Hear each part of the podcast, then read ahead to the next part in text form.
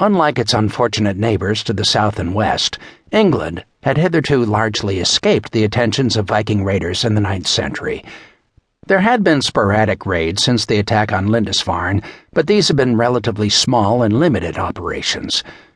Most monasteries were on the alert, and when one was raided, the other communities would usually scatter, ruining the chances of the Vikings obtaining further loot.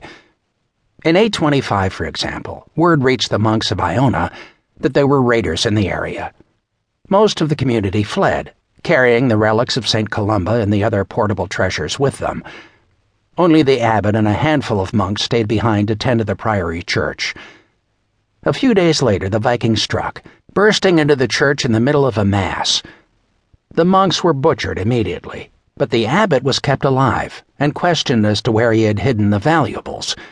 When he refused to divulge the secret, the Vikings hacked off his limbs on the steps of the high altar and left him to die. As brutal as these attacks were, however, they had been mercifully rare. This was at least in part due to the fact that the English were more politically organized than their Irish neighbors.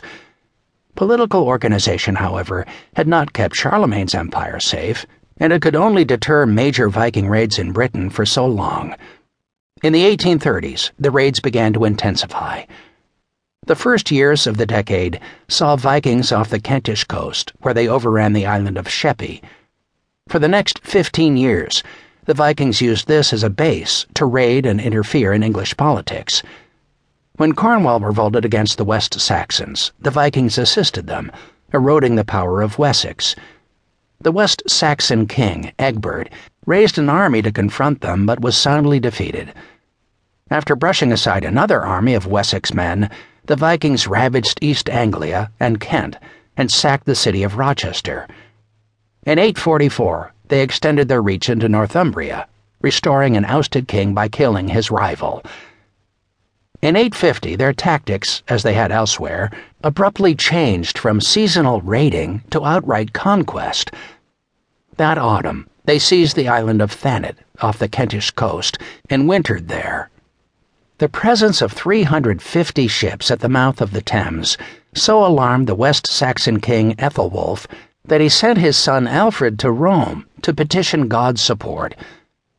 Fortunately for Wessex, in the short term at least, the Vikings decided to target the other major state, Mercia, which had absorbed most of its smaller neighbor, Essex. Several hundred of them stormed Canterbury and burned London, forcing the Mercian king, Beorhtwulf, to muster his army. Normally, the Vikings avoided pitched battles, but this time they had the numbers to feel confident. After a brief struggle, the Mercian shield wall broke, and Beorhtwulf and his army fled. Instead of continuing deeper into Mercia, however, the Vikings crossed into Surrey to break the power of Wessex. Yet this time, instead of an overwhelming victory, they suffered a crushing defeat at the hands of King Ethelwulf and his sons. The Anglo Saxon Chronicle gushed that it was the greatest slaughter ever heard of. It must not have been too crushing, though, for the next year the Vikings tried again. This time they attacked the West Saxon capital of Winchester, but were again driven off.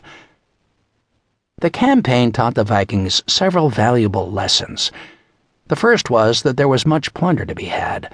London and Canterbury, in particular, had been rich targets and there were sure to be more such cities further inland. Second, it also revealed the relative strengths of the four English kingdoms. A Viking force could stand against a royal army in the field and come out the victor. They had failed only because they had lacked a unified strategy and had been severely outnumbered. Ivar's attempt would correct these mistakes. In 865, Ragnar's son launched the largest invasion of the British Isles in recorded history. He sailed from Dublin with two of his brothers, Halfdan of the Wide Embrace and Ubba, as well as his colleague Olaf the White. Navigating their way along the southern coast, they landed in East Anglia without opposition. The locals immediately raised a sum of money to bribe them to go away.